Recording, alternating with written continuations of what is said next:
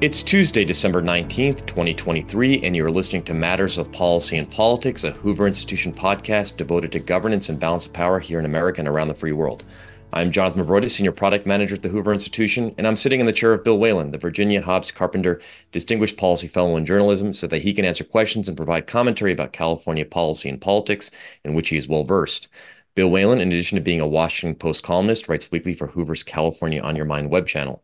Whalen is joined today by Lee Ohanian, Hoover Institution Senior Fellow and Professor of Economics and Director of the Ettinger Family Program in Macroeconomic Research at the University of California, Los Angeles. Ohanian also writes weekly about the policy environment of the Golden State for California on Your Mind. Uh, good day, gentlemen. Let's talk about the latest developments in policy and politics in the Golden State. Uh, we'll do a year in review uh, today since we're since we're almost at the end of the year. Uh, let's start talking about Governor Newsom as we do as we did frequently in 2023. Um, this year marked his emergence as a possible candidate for president in waiting should President Joe Biden decide not to run again. Uh, however, his support has been uh, has has been sliding. Uh, a November IGS poll shows that he has the lowest approval rating since he left office. 43% approve of his performance and 49% disapprove. Bill, what do you think are the possible reasons behind uh, this slip in poll numbers? I think the two things going on. One one is just obviously he's spending way too much uh, time on national politics. If you go deeper into that uh, Berkeley IGS poll, you'll find that uh, 43% of the uh, electorate in California uh, wants him to pay more attention to California issues. And also, I think Lee and Jonathan's because there are just chronic problems in California that you know just just smack for the governor's attention: homelessness, uh, inflation, middle class economy, crime. three things he needs to pay more attention to. So that's that's part of what's going on here. Um, it's it's that. Um, but you know, it's very interesting if you look at Newsom in contrast to other big blue state governors. Uh, and I, I, looked up these uh, uh, numbers for a piece I did this week in California on your mind. Uh, Kathy Hochul, the governor of New York, she is um, not underwater, which is a phrase in politics meaning your disapproval is higher than your approval. Your popularity is underwater. She's slightly above water. Uh, J.B. Pritzker, who is the governor of Illinois, he is also uh, treading water, a little above water, though in 60% of the voters in that state say he should not run for president. In Michigan, Lee and Jonathan, Gretchen Whitmer, the Democratic governor there, 48% approval versus 36% disapproval.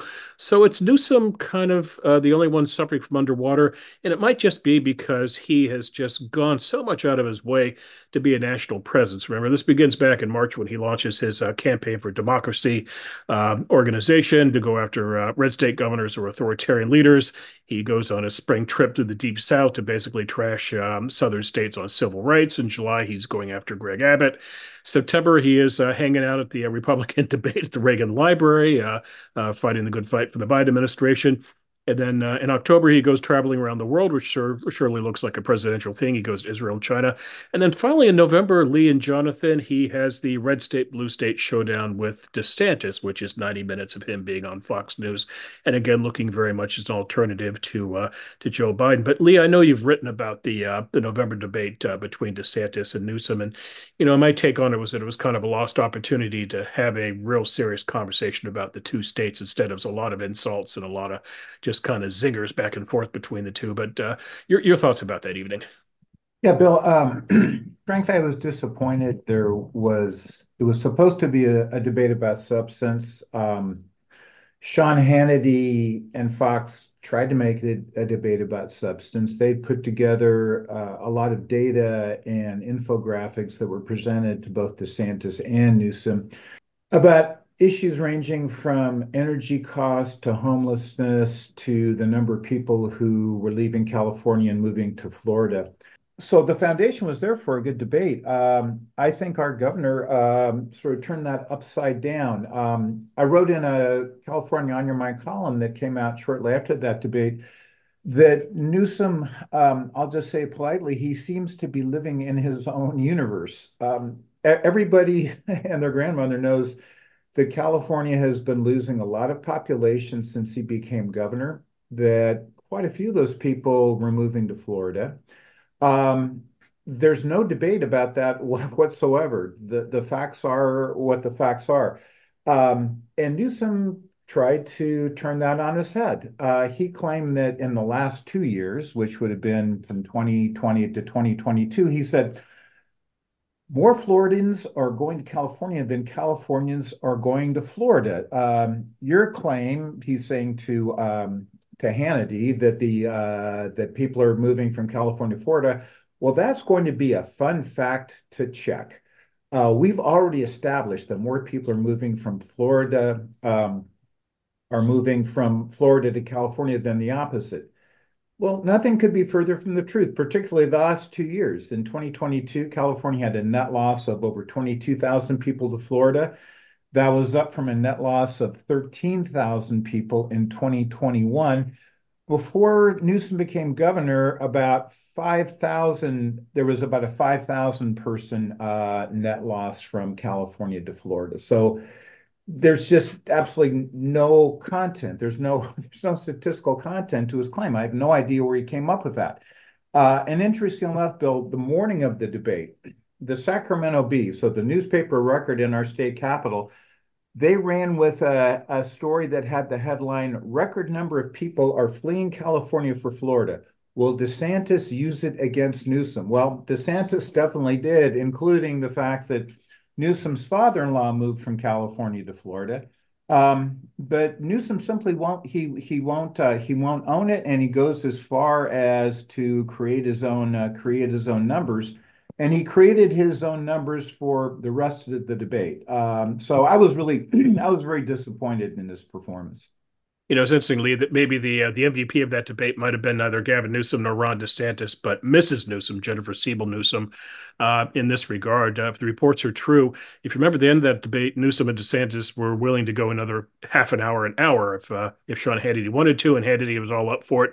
They went to commercial and came back, and Hannity said, "Well, we got scheduling conflicts, we can't do it." And the backstory is apparently Mrs. Newsom said, "No, enough of this. She'd had enough of the debate after 90 minutes."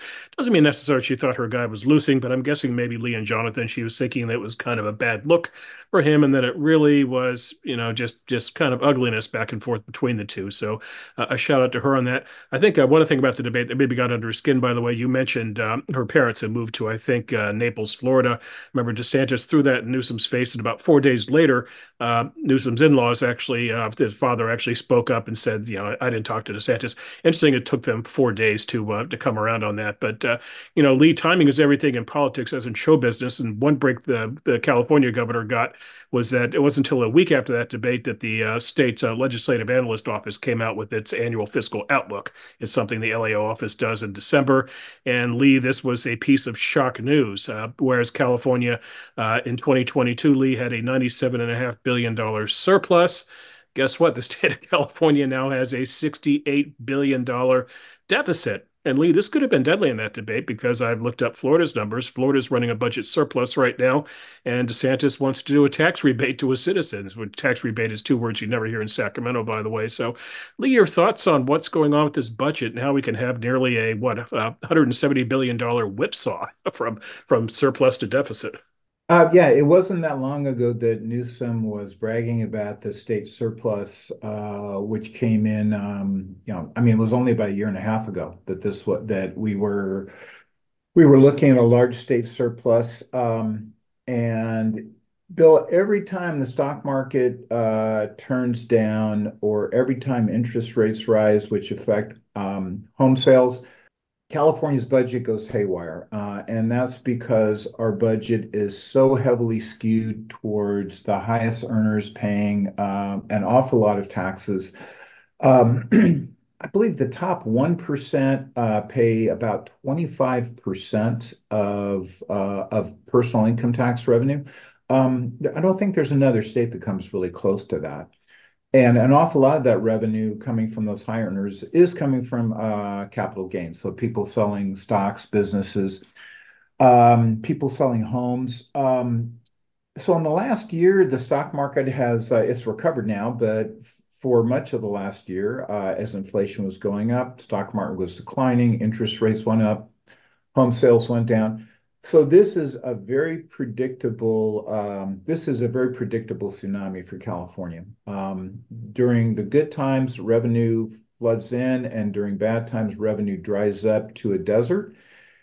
And this has been the case for decades. Um, at Hoover, we have uh, tried to, uh, we have tried whatever we could to convince state policymakers to reform taxes so we don't have this enormous whipsaw.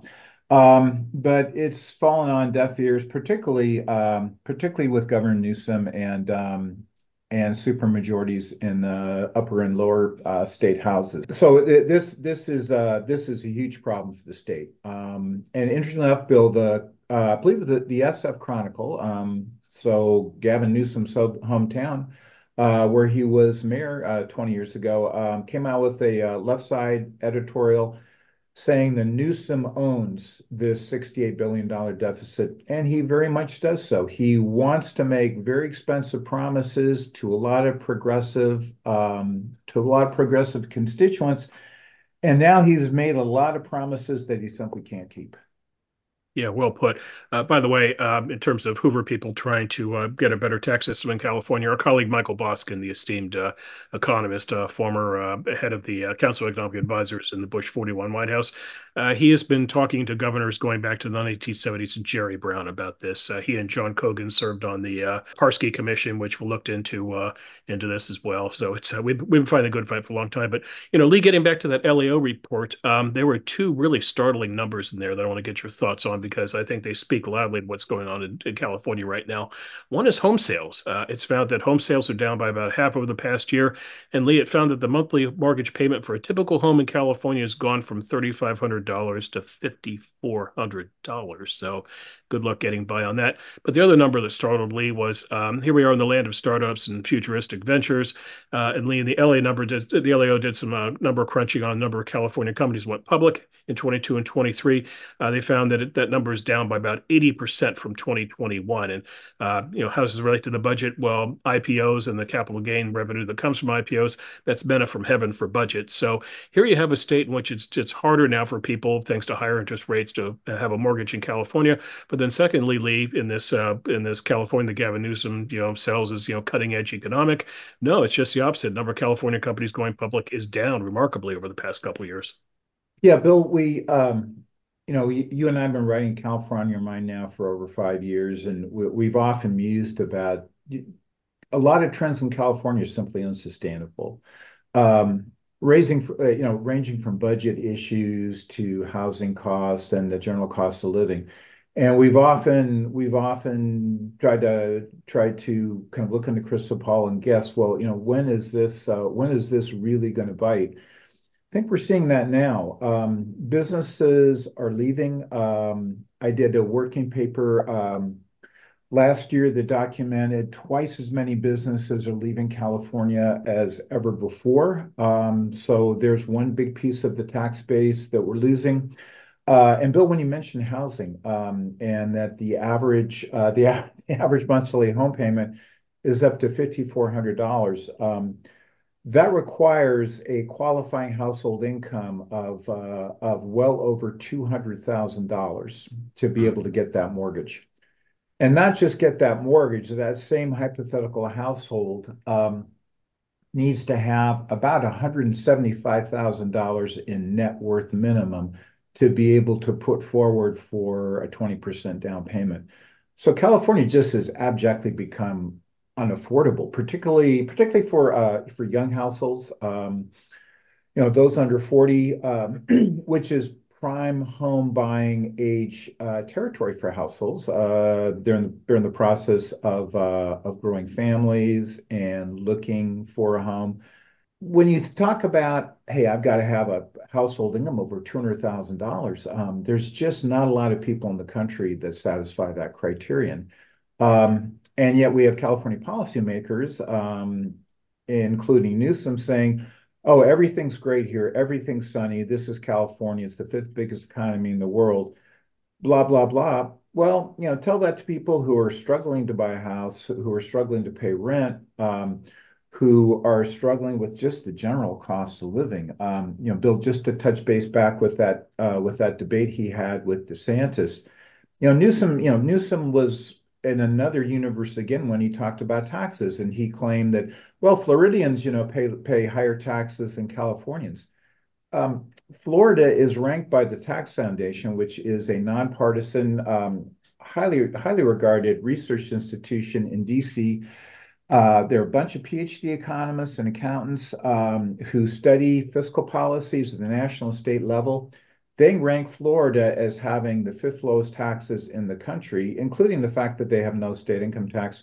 California's ranked 48th in taxes. Um, and yet Newsom is claiming that Floridians are taxed more heavily than Californians. Again, it's just simply simply not true.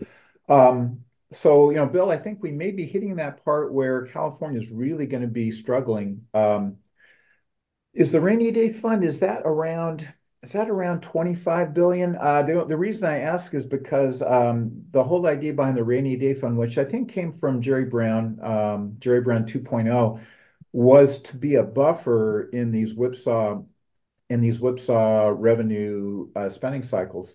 Um, and that 24 billion sounds like a lot. Is simply not going to is simply not going to go very far uh, in terms of what we're looking at right now in California. No, you can't use it all up in one fell swoop either. That's the defeats the whole purpose of it. So yeah, one of the challenges here, it's not just policy prescription, but also I think in terms of uh, attitudinal adjustments are needed. Uh, here, I'm going to point you to two people. One is a fellow named Dean Preston, who is a San Francisco supervisor. He was asked recently about uh, San Francisco's problems with homelessness and uh, opioid uh, on the streets and so forth. And here's what he said. Let me read you his quote. He said, quote, the biggest driver of why folks are on the street is because they lost their jobs, income, or evicted from their homes, usually for not being able to pay the rent. So you have major landlords literally causing folks to lose their homes and real estate speculation making it impossible for folks to find an affordable place to live. So here you have basically a law, you have lawmakers in San Francisco saying essentially capitalists and robber barons are to blame for the city's uh, social problems. But the other culprit here is Gavin Newsom. Getting back to you know our favorite pinata, the governor. Um, here he is right now. Lee, I can tell you, having worked for a governor, uh, early December is not fun when you have a down economy and a deficit. You spend much more time than you would like sitting behind closed doors with the uh, Department of Finance, counting beans, trying to figure out uh, where to make cuts uh, when you have to uh, unveil your uh, budget proposal next year. So, where's Gavin Newsom last week? He went to New York to appear on NBC's Late Night with Seth Meyers, which um, I just think is a rather curious use of his time, considering it was an 11 minute interview. So he had to go back and forth across the country. And yeah, he did talk about some California issues, um, uh, if you will, and one of which, which I want to get into, which is high speed rail. But the biggest news coming out of that was what he had to say about Ron DeSantis. So here he is yet again, kind of, you know, playing in national politics when he has got a real cleanup on aisle three when it comes to state issues. So I just think Lee and Jonathan, lawmakers in California, are just going to have to have an honest come to Jesus themselves and stop paying attention to what's going on in the other 49 states and focus on this one big state. And I hope, Bill, I hope they're looking at those poll numbers um, because 43% um, approval for Newsom. And if we look at that uh, 43% approval a little more, more closely, those who strongly approve uh, for Newsom, I believe it was around 17%. The remainder of that 43 uh, was was you know lukewarm, tepid support for him. Um, in what's arguably the bluest state um, in the country. People are, I think people are fed up with um, with the focus of state policymakers. And again, it's really it's really Gavin um, who keeps talking about uh, Texas and Florida and the red states and all the sins that they commit and and I'm sad to I'm I'm sorry to say that there's an awful lot of sins here in California that aren't being addressed. Mm. Final thought before we segue, Jonathan Lee. And uh, there will be an early test this next year. Uh, it'll be March in the primary and the vote on Proposition 1, which is the uh, so called Treatment Not Tents initiative, which is uh, wants to spend billions uh, on uh, mental health needs in California. I think, much like the failed education bond that went down a couple years ago, you're going to see the governor front and center showcasing this initiative. And if his poll numbers aren't better, if he doesn't show a little more interest in state work, I'm not sure he's the ideal ambassador to this, but we will see. But uh, Jonathan, I think I've hijacked this conversation back to you. Uh, Bill, in your column this week for California on your mind, you contend that the quintessential moment for what ails the state is the APEC summit in San Francisco that took place in November. Uh, the city cleaned up its homelessness and swept its streets furiously before its international visitors arise. And this raises two questions. Why did it take an international conference for the city to get serious about urban cleanup? Um, and also, will San Francisco revert to its dingier uh, version in the near future? I think the answer to the second part of it will, will revert to its dingier former self. You're already seeing that. You can already you know, I've already seen on the internet before and after memes of uh, streets that were pristine in November, cleaned up for the APEC Summit. Now uh, homeless encampments return to them. So, yeah, the city is going back to its uh, former ways, I'm afraid. But the reasons why this was done was very simple. This was the first major international conference of its sort to come to San Francisco since, gosh, the UN conference back in 1945. So, uh, both city leaders, but the state, the governor was involved in this too. They realized that holy smoke, San Francisco is going to be really under scrutiny. And if we just don't take away the obvious eyesores, then it's going to be hugely embarrassing. But I would contend that it created a kind of an even bigger embarrassment by just showing all this effort frantically thrown out. The, the New York Times described it as, quote, teenagers frantically cleaning up after a house party with their parents on the way home. I thought that kind of summed it up. So, what did you see? All this massive cleanup on the streets, and you saw homeless encampments removed, and and guess what? We don't like walls on the southern border, but we put up a big elaborate uh, chain fence around San Francisco to keep the uh, desirables, uh, undesirables at bay. Uh, but the problem is just kind of the overt phoniness of it. You are cleaning up San Francisco so the international swells can show up, and then once they're gone, you just let it atrophy again. And you know, Lee, this is just kind of a sad statement about San Francisco. And, you know, in my column, I pointed out one thing, Lee, which is what's Los Angeles going to do in the next four years? Because the Olympics are coming to LA in 2028. And that gives the city, Lee, four years to figure out what to do with homelessness, what to do with crime. Right now in LA, it's interesting. Violent crime is down, but the penny ante crime of just you know getting ripped off and your cars getting boosted and so forth, like San Francisco, that's up. So is Los Angeles going to spend four years, Lee, essentially cleaning up its act, or in the summer, in spring and summer of 2028, are we going to see a repeat of San Francisco and just the powers that be in Los Angeles running around like chickens with their heads cut off, cleaning everything up magically before the Olympians arrive? And Bill, uh, LA is facing a much more difficult task than San Francisco is uh, for many reasons. One is that the Olympics is what? Um, all told, probably three weeks. Um, whereas APEC was uh, was what three days. Um, so almost a factor of 10 difference in the amount of time they need to manage um, having a functional city and having a city that looks good on television. Uh, LA is also much more spread out than San Francisco. Um, SF uh, cleaned up the the very uh, the pockets, um, the Tenderloin, South of Market areas, um, where just an off by down by the UN Plaza, where the um, the homeless and drug issues are are the worst. Um, there's a lot of parts of the city that that are fine. Um, LA is much more spread out. It ranges from downtown all the way up to Santa Monica, and uh, Santa Monica and um, Hollywood, Beverly Hills, um, Brentwood, um, Venice, uh, Venice, Beach. So it's a much wider scope of problem they have to deal with. Um, there's an awful lot more homeless people in LA than there are in uh, San Francisco.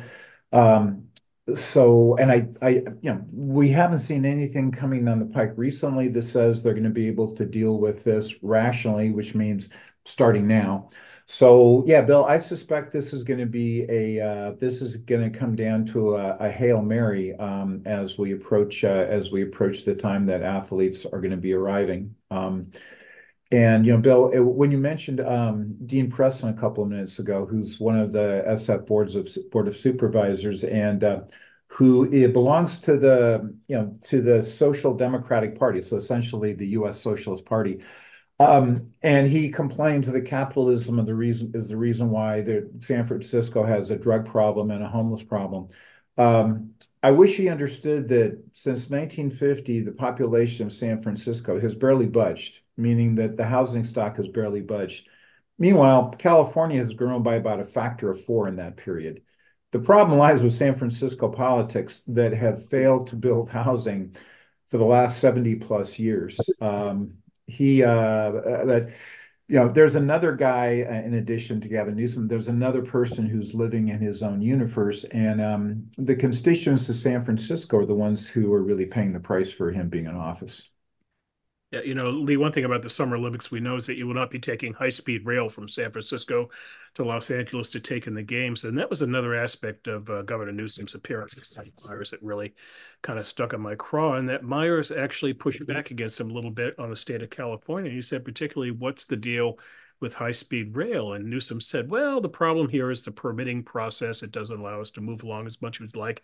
And they quickly said, well, we're going to have 119 miles of track up and running by 2026, I think was the date he said, Lee. Uh, but that's just part of the so-called train to nowhere through the Central Valley, which is already moving along. Then he talked about maybe having ridership by 2030 or 32. He just glossed over the fact that even with uh, a few billion dollars coming in last week from the Biden administration, the funding for that train is nowhere to be found. And the whole idea of building this thing, which was sold to the public back in 2010, I think it was Lee, uh, what like a 30 $33 billion plan or 40 billion. The numbers dance around. Um, and that was a, you know, what they passed in 2010 was a down payment on it. No, it's now uh, it's now past uh, hundred billion dollars and keeps climbing. Lee, you've written about high speed rail. Is there is there really a light at the end of the tunnel, if you will excuse the deliberate play on words here when it comes to high speed rail, or is just you know a governor after Newsom or the governor after a Newsom successor going to be still still be dealing with this mess?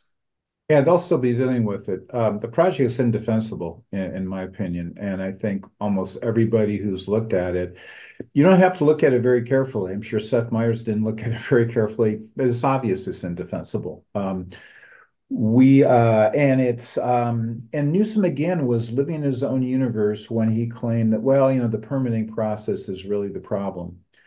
If that was the issue, they could do an end run around that. Um, that's not the issue. The issue is that laws have been broken. Um, it's hard. It's hard to really conclude anything other than there's been corruption on this project. It's um, it was supposed to be completed. LA to San Francisco was supposed to be completed three years ago. It's probably never going to be completed. The fantasy land that exists in high speed rail in, in in the aisles of high speed rail are planning to have it um, operating by 2040. Um, that's never going to happen because there's no path to funding. And when California taxpayers um, voted 53 to 47 to approve a $10 billion bond, so what that means is we're going to be paying taxes on that bond at some point in the future. The, the law required that there be a path for funding that you could not go forward with this project without a path for funding. Um, and there's never been a path for funding. Um, Biden gave California $3 billion. That's less than 10% of Bakersfield and Merced, uh, a route that literally will have no demand. That's a route that you can drive in about two and a half hours. Bill, I did a calculation of of uh, trying to figure out, okay, well, if I'm in Bakersfield, I'm going to take a high-speed train to Merced. Um, Let's figure out how long that would cost, including the time I drive to the station and park my car and go wait in line to get in the, you know, et cetera, et cetera, et cetera. You save about half an hour. And not only do you save about half an hour, the schedule better be consistent with your with your time preferences. If you have to take a 9 a.m. train um, and it gets you there at uh, at 11, and um, you don't need to be there until 4 p.m., or you needed to be there at 8 a.m., you know, forget it. You're just going to drive. Um, and Bill, you know, interestingly, I was asked to testify uh, to the House of Representatives, uh, House of Representatives uh, Transportation Committee in D.C., which I did a, uh, a, couple of weeks ago. So I put together some, some, testimony, and some of the stuff we're talking about right now, I included in that testimony.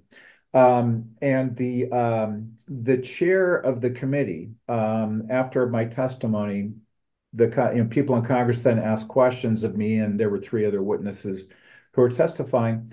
And he asked me, "Has anyone gone to jail for this? It really seems like somebody should go to jail. I mean, laws have been broken. Um, the people of California have been lied to. Um, has anyone gone to jail?" And I, I, I just smiled. And he said, "I'm sorry to put you on the spot. Somebody should have gone to jail, and it's hard to come away with a conclusion anything other than that." And Bill, I'll just close with this. Um, You'll never guess who I spoke with uh, just a few days after that testimony. Uh, I won't ask you to guess because you're never going to guess. Um, the CEO of the French high speed rail company. Um, long story short, uh, SNCF is France High Speed Rail. They came over um, around 2010 and hoped to be part of the process of building high speed rail in California. They have enormous experience building high-speed rail. France has it all over the place. Japan has it all over the place. We don't. We don't know what we're doing. And he came away with that, and they just left. they met with the people on high speed rail at that time around 2011, 2012. And Bill, there have been, I believe, multiple changes in the board of high speed rail, including the CEO since that time. It's been a revolving door. Somebody gets hired, somebody gets fired. There's a new CEO, they get fired. Uh, you know, deja vu all over again. And um, so we're talking on the phone, very nice gentleman. And he says, you know, we left because we didn't want to be part of something that was going to be a failure. It was obvious that the people who were trying to plan this had no idea what they were doing. And California had mistakenly turned over the management of this to a bunch of consultants who have no experience building the kind of rail that was envisioned. Um, so Bill, there you go. Back in 2011, 2012, people who knew what they were doing, New California didn't know what they were doing. And we still don't know what we're doing here and now in 2023. So it's totally indefensible. Um, the, my, my last comment to the to the uh, to the House Representatives was, you know, we're spending $35 billion to build this train to nowhere, as you mentioned, from Bakersfield and Merced. Um, and I said, the people of the of California Central Valley, yes, they love that money coming in, but I guarantee you, if you could offer them a $35 billion check or high-speed rail, I guarantee you what they would pick, and I guarantee you they would not spend one dime of that $35 billion on a, on a railroad between Bakersfield and Merced they would spend it, Lee, on widening uh, Highway 99, which is the so-called highway of death in the Central Valley. It's you know two lanes going each way, and it's just crazy to drive between uh, uh, individuals and um, and truckers and so forth. But you know, Lee, what this all leads to is the California failing what I call the eyeball test. Uh, you know, let's talk about high-speed rail, for example. Um, here is supposed to be a vibrant train system getting closer to its uh, construction. Instead, you go through parts of the Central Valley. Our colleague Victor Davis Hanson, who lives on a, a farm just outside of Fresno has written about this. Uh, he talked about instead of seeing a rail, you just see these giant monoliths. And he, I think he had a great line for it one time. He said, "I live ten miles from Stonehenge," so you know that kind of feels the eyeball test with high speed rail. Uh, the city of San Francisco, which we talk about a lot in this podcast, it fails the eyeball test. And again, it gets back to the hypocrisy of APEC. We'll clean it up. Now we'll let it go back to its awful self as well. LA struggles. Uh, I'm always fascinated with Arnold Schwarzenegger, Lee and Jonathan. And uh, I have a dirty vice. I like to uh, read the Daily Mail every morning to see how celebrities are selling themselves. And the Daily Mail loves them some Arnold Schwarzenegger. And Lee and Jonathan, they love to road, run one particular photo of Arnold. That's riding his large bicycle uh, through Venice Beach on the way to the gym. And more times than not, when Arnold is riding his bike, he has the ocean behind him. And what you see between Arnold and the ocean is homeless encampments and piles of garbage. And this is the eyeball test for California. Um, and I just, you know, you saw this in the debate with DeSantis, where at the end of the debate, Lee and Jonathan, what did DeSantis do? He reached into his uh, pocket and he pulled out a uh, a download of the poop map of San Francisco. Um, and Newsom's people had a fit afterwards. They said DeSantis violated the rules of the debate by bringing in a prop. Um, actually, he discovered a very clever loophole in the debate. The loophole said that you can't you to bring any electronic uh, uh, devices, and so he just printed it out instead using little old-fashioned technology.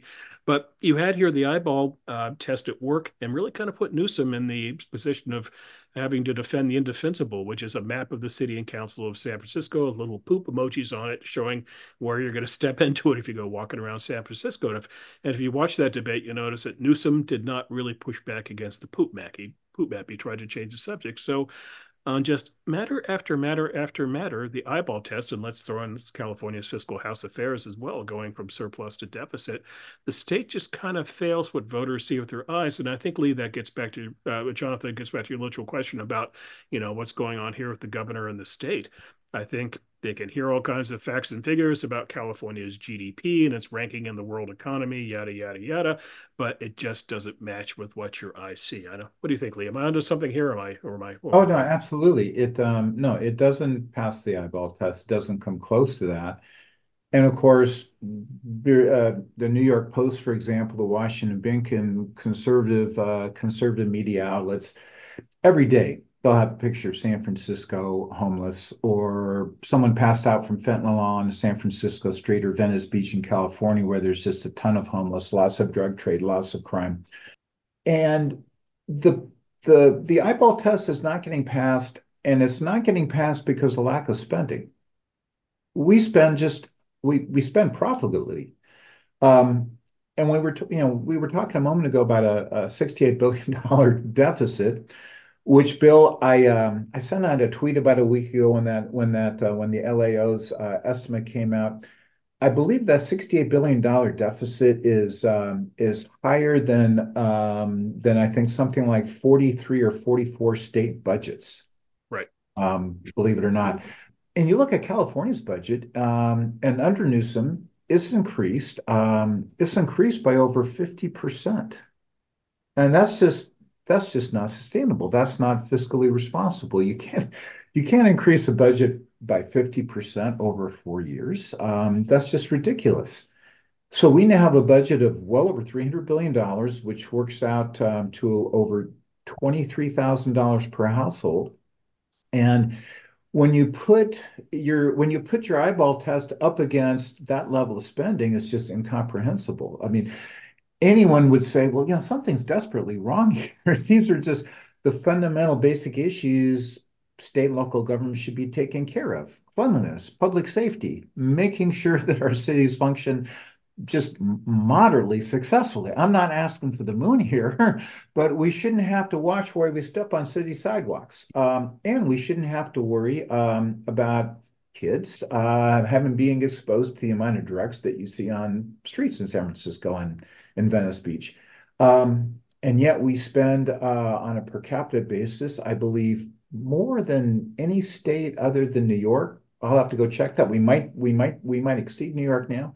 But you know, it's just um, it's just a non-starter when you look at how much is spent and what taxpayers are getting for their dollars. And um, I'd love to hear from someone who could point to any state agency and say, yeah, Here's a state agency where things really have gotten better in the last four years because of how much more we're spending. Um, I would throw that out as a challenge. I'd love, you know, as a California, I'd, I'd love to see some some level of success. I don't think it's there, um, but if anybody can point me in that direction, I'd love to see it. Jonathan, you know who else may be looking at the eyeball test for California? That is Shohei Ohtani. Uh, after he uh, signed with the Los Angeles Dodgers, uh, Buster Posey, who was a, uh, a retired uh, San Francisco Giants, he's probably head for the Hall of Fame. He was an All Star catcher for the Giants. He was asked why uh, the Giants failed to get Ohtani. in the past couple years. They made big pitches to other uh, high dollar free agents and struck out each time. And Posey said, "Well, the problem is the wretched state of the city. That you know, baseball free agents come and they look around San Francisco and their wives and their entourage look around." and they don't like what they see. So I don't know. Maybe maybe there's a problem here beyond just finances and uh, and infrastructure and crime and so forth that goes to the great state of baseball. He seems like he's okay with uh, Los Angeles and taking off the uh, Red Angels cap in Orange County, driving up 30 miles up the freeway um, to to don Dodger blue. Uh, but it's interesting. Um, his deal is 700 uh, 700 million dollar deal, record contract. Um, the kicker is that he'll be deferring the bulk of it until the end end of the contract, and he might be able to avoid income taxes in California by moving to Florida, Japan, or somewhere else when he moves on um, from the Dodgers before receiving that deferred income. Uh, Lee, can you maybe describe what the possible tax implications of Ohtani's record deal is? Um, yeah, Jonathan. So California has, I believe, the highest um, state income tax rate uh, for high earners uh, in the country.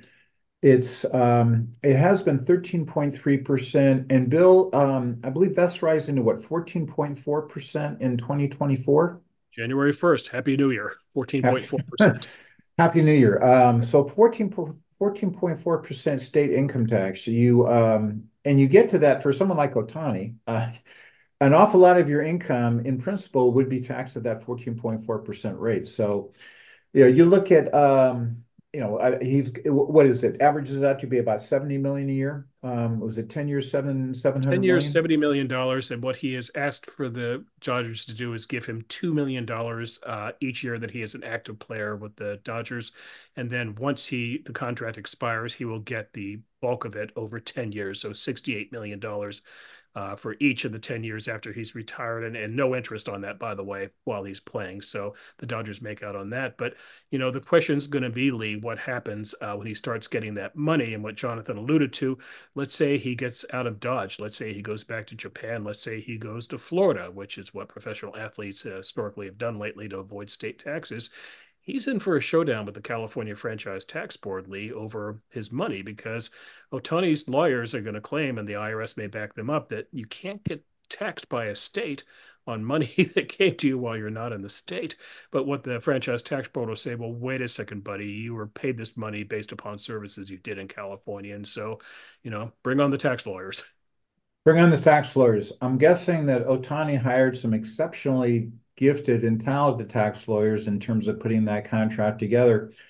The bill, the dollars, um, uh, the dollars involved here are um, unimaginable. Uh, if you think about Ohtani in California versus Ohtani in Texas or Florida, you're looking at potentially 70 to 80 million dollars that could be uh, that could be coming into Sacramento, possibly even more than that. Um, so yes, the principle would seem to be this is a tax dodge. You were getting paid, uh, even though you got paid $2 million a year, you were really getting paid a lot more than that. You just have it coming to you down the road so you can avoid taxes. So, yeah, I think, um, you know, I think we're going to have a lot of tax accountants and tax attorneys benefiting from this when the uh, when the time comes. And Bill, I wonder that if he goes to uh, if he goes to back to Japan, how successful I have no idea how successful California would be in trying to in, in, try, in trying to get dollars from him were he were he living in another country.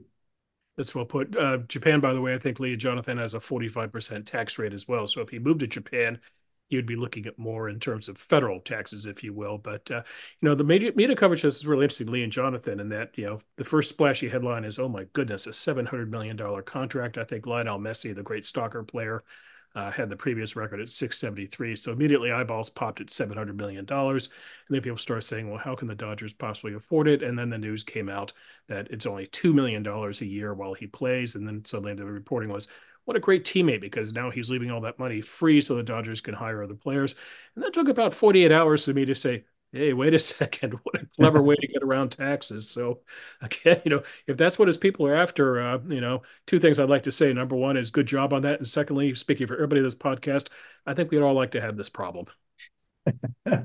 he's got he's got some, he's got some good PR people in his corner. I mean, they'll certainly be fine if he stays in California, but the state is a costly place to live um, for most uh, Californians. According to a recent survey, 40% of Californians are contemplating a move from the state, and nearly half said that that they struggle to save money. Uh, it's still a great state, gentlemen, if you can afford it, don't you think? It is, but that's the question if you can afford it. And uh, you know, just you know, maybe I should come down to LA and take Lee to a Dodgers game this summer. We could do the economics and how much it costs to buy a ticket and get a Dodger dog and all that. And by the way, there's also great infrastructure related to the Dodgers, Lee and Jonathan. They're trying to build a gondola uh, to take passengers, I think, from the train station over to Dodger Stadium. It sounds like a great idea, but I think it started out as like a $150 million project, and now it's at $500 million and climbing. So, Lee, we just can't build anything on the cheap in California. No, we can't build anything on the cheap in California. Um, and it depends a little bit what you mean by cheap. We can certainly build low quality. It'll cost it'll still cost an awful lot uh, if we do. Um, you know, the I, I mean, I really hope California voters, California taxpayers, they start asking some questions about where the money's going because whether it's high speed rail, where um, again, it's $35 billion, $35 billion to go from Bakersfield to Merced. That is, um, you know, pick your favorite public investment project within California. There's just an awful lot in principle we could be able to do with $35 billion. Uh, when you look at the state uh, where people are always in Sacramento, people complain about why isn't there more affordable housing? Housing. Well, the reason is because we spend as much as a million dollars per apartment unit to build affordable housing. That's that's not uh, that's not affordable. That's that's Saturday Night Live shtick. Um, how can it take? How can it cost a million dollars to build um, to build a one unit apartment? It's just that's just silly.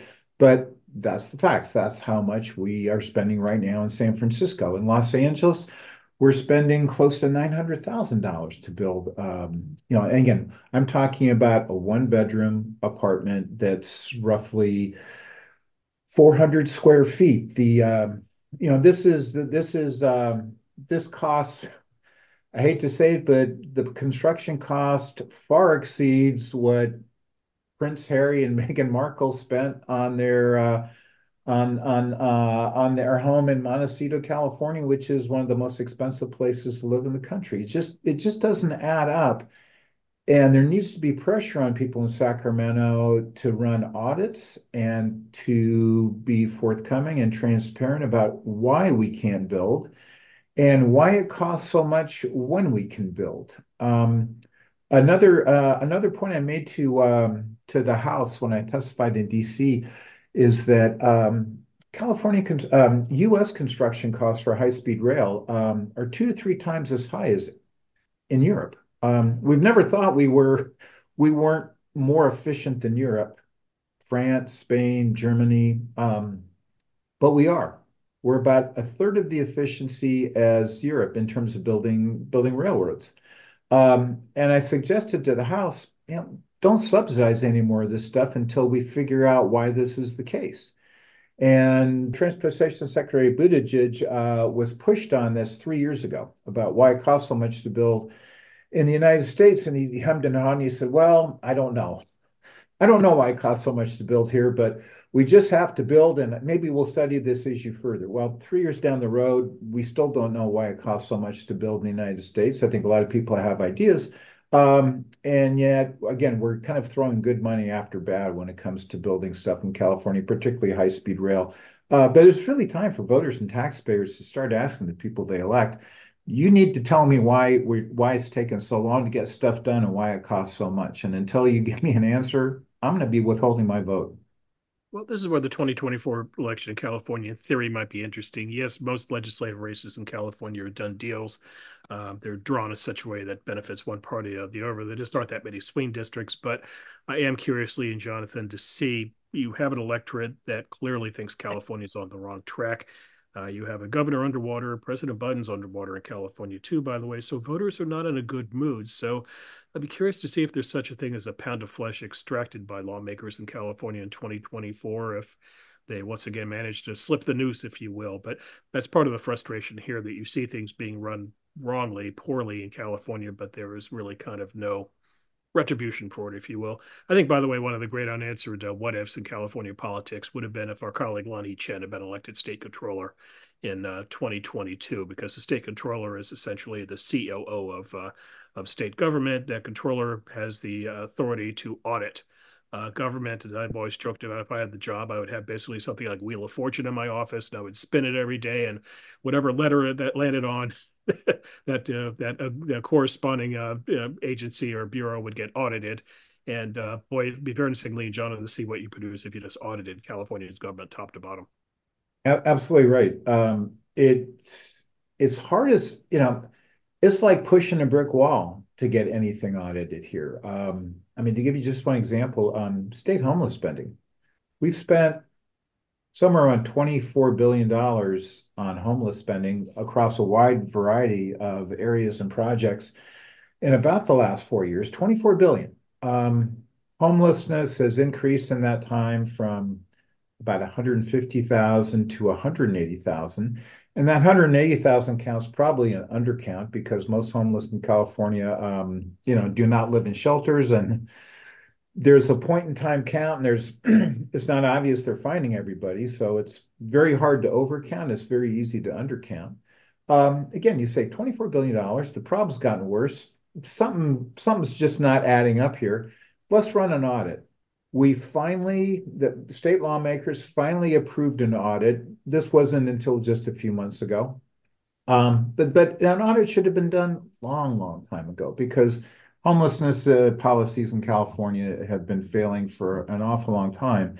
Um, and Bill, you're absolutely right. I think Chen would have been a, um, a terrific controller, and that could have been a nice gateway to having more functional state government. But the political powers just uh, did not allow that to happen. As always, uh, gentlemen, this has been an hour of interesting and timely analysis. Uh, thank you for your time. Happy holidays and Happy New Year. Happy holidays, fellas. Jonathan, uh, safe travels if you guys are headed anywhere, and uh, I will see you guys in 2024. You've been listening to Matters of Policy and Politics, the Hoover Institution podcast devoted to governance and balance of power here in America and around the free world.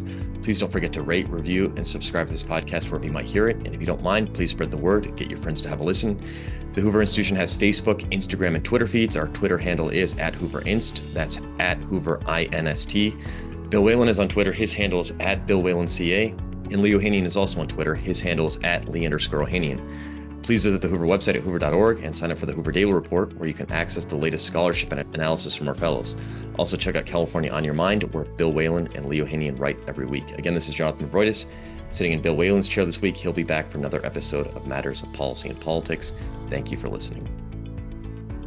This podcast is a production of the Hoover Institution, where we generate and promote ideas advancing freedom. For more information about our work, to hear more of our podcasts, or view our video content, please visit hoover.org.